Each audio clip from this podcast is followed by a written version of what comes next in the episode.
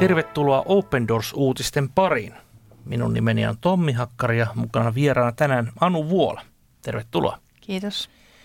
Open Doors-uutisissa sukellamme aina kristittyjen vainoihin. Tänään meidän teemamme aihe tulee Guineasta, joka on Länsi-Afrikassa.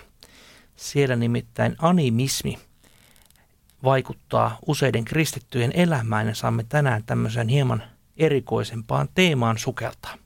Kristittyjähän vainotaan maailmalla valtavasti, eli 245 miljoonaa ihmistä kokee uskonsa tähden vainoa. Ja Open Doors tekee työtä auttaakseen heitä yli 70 maassa. Mutta pidemmittä puheitta siirrymme Gineaan. Ole hyvä. 20 kylää Gineassa solmi kauan sitten liiton, jossa he lupasivat auttaa toisiaan ja palvella vain yhtä Jumalaa, jonka nimi on Gavoi. Hänen pappinsa Gnakaje vaipuu silloin tällöin transsiin välittääkseen tuon Jumalan ohjeita ihmisille. Kristinuskoon kääntyneillä kyläläisillä on ollut tapana käydä kirkossa muualla. Viisi vuotta sitten muutama heistä perusti kuitenkin kylään kristillisen pienryhmän. Joukkoon liittyi myös muita ihmisiä. Aluksi kaikki menikin hyvin. He kokoontuivat sunnuntaisin lukemaan raamattua, rukoilemaan ja laulamaan. Vuonna 2018 noin 30 kristittyä oli kokoontunut kylään. Puolet heistä oli lähikylistä. Yhtäkkiä he kuulivat ulkoa nuorten miesten huutoa. Sulkekaa ovet ja ikkunat. Ngafoi tulee.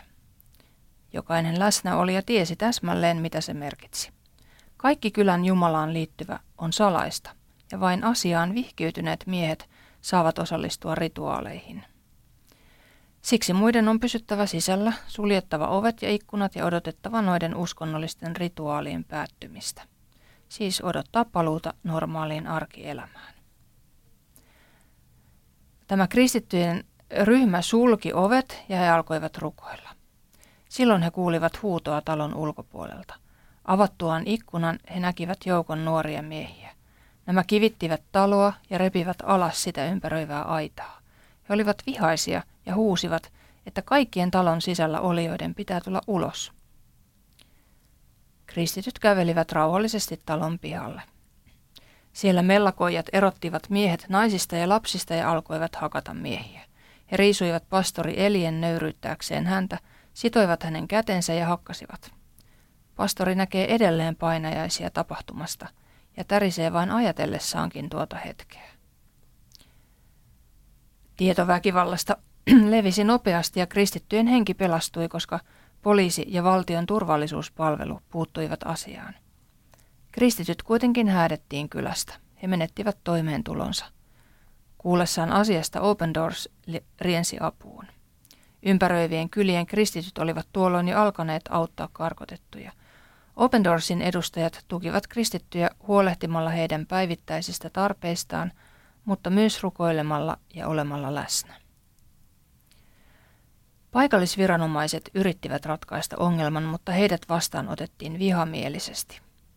Yhden vierailun aikana kylän uskonnollinen johtaja Gnakaje nöyryytti maaherraa julkisesti kehottamalla tätä istumaan ja olemaan hiljaa. Hän ei kuitenkaan saanut tästä mitään rangaistusta, koska tällaisia noita tohtoreita pelätään paljon. Heitä pelkäävät sekä kristityt että muslimit, niin poliisit kuin viranomaisetkin. Joskus noita tohtorit voivat lähettää käärmeitä tai mehiläisiä tappamaan ihmisiä.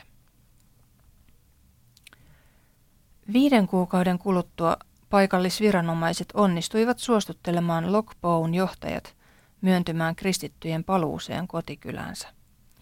Heidän piti ensin pyytää anteeksi kristinuskon harjoittamista kylässä.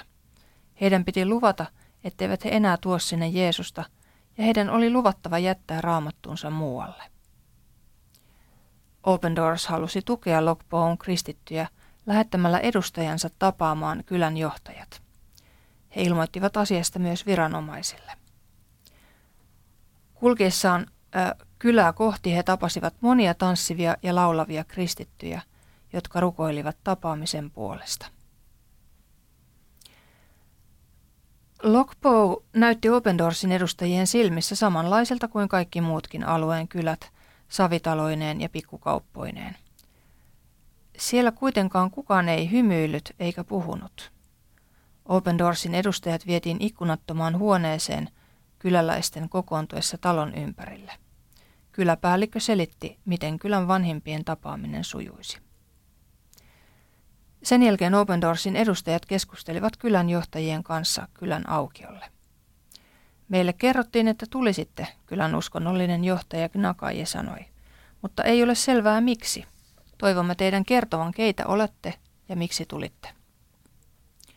Open Doorsin puolesta puhuva mies vastasi, he ovat kristittyjä Gineasta ja ulkomailta. He ovat tulleet tänne kuultuaan, että kristityillä on ollut ongelmia kylässä.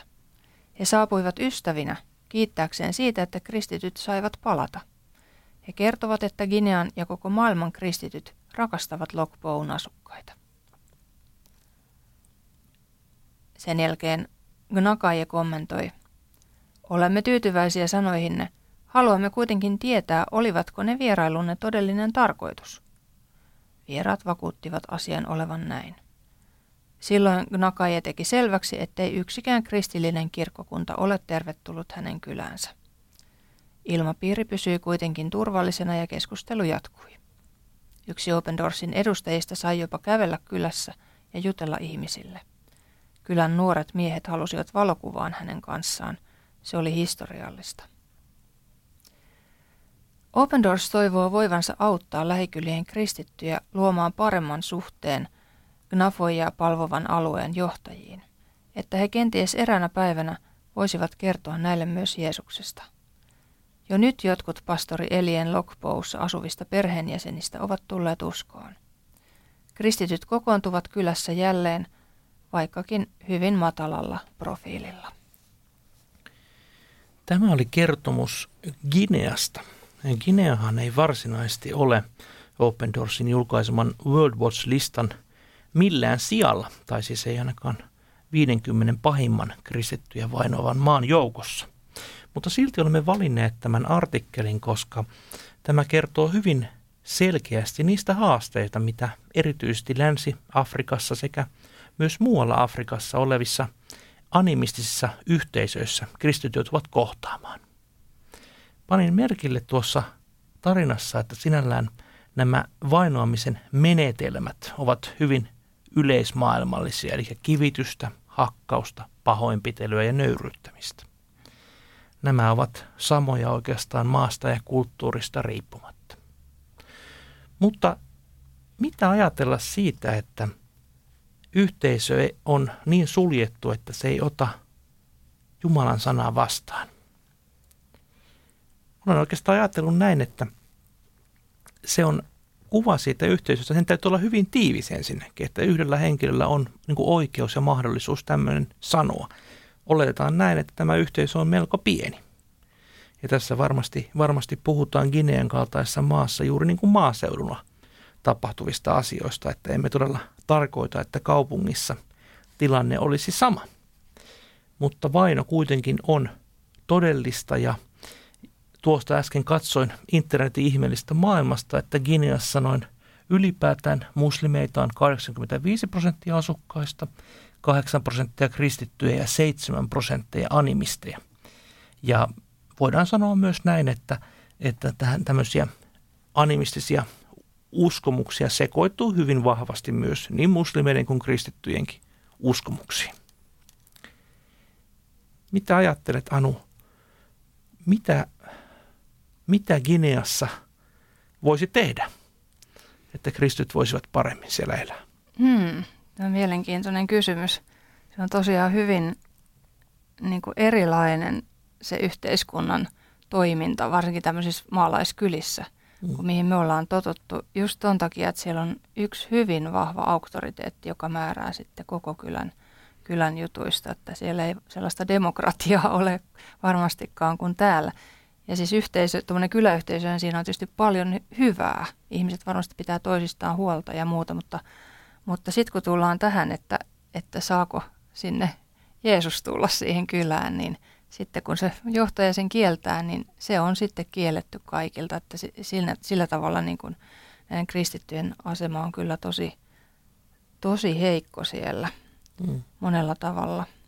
Että kyllä mä luulen, että mitä siellä voisi tehdä ja varmaan on tehtykin ja mitä tässäkin yritettiin tehdä, että toivotaan ja rukoillaan ja yritetään niille johtajille puhua tästä asiasta. Että sitä kautta sen siellä menee eteenpäin.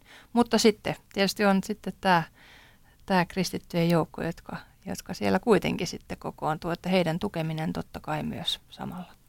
Kyllä.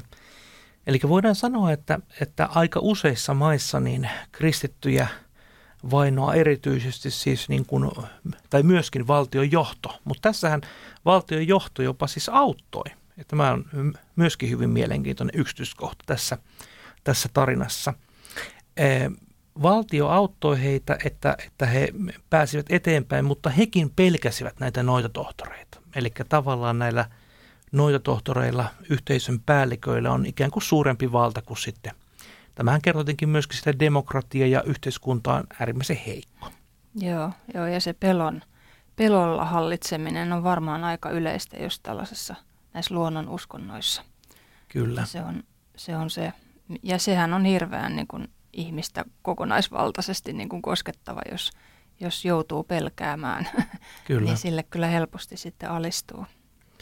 Näin myöskin meillä Suomessa mm. pelko on tehokas tapa mm. hallita. Jotenkin ajattelen näin, että meillä kristityillä on etuoikeus aina olla rukoilemassa näiden vainottujen siskojen ja veljen puolesta ja hiljennymmekin nyt rukoukseen. Rakas vapahtaja, näet todella Ginean kaikki kristityt, näet tämän kylän johtohenkilöt, näet heidän aikeensa ja tavoitteensa. Pyydetään Herra, että voisit todella puhua heille ja antaa heille sinun, antaa heidän kokea sinun rakkauttasi.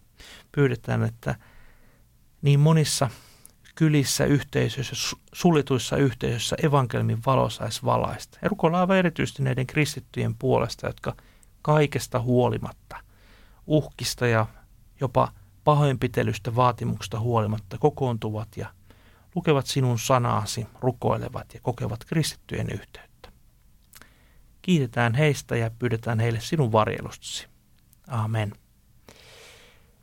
Open Doors uutisia oli tällä kertaa tässä, mutta lisätietoa vainotuista kristitystä saat kätevästi osoitteesta opendoors.fi kautta liity.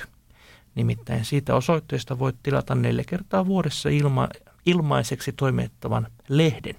Lisäksi tietenkin verkkosivuillamme ja sosiaalisessa mediassa löytyy paljon artikkeleita – liittyen vainottuihin kristittyihin. Kiitos, että olet mukana tukemassa heitä. All of it.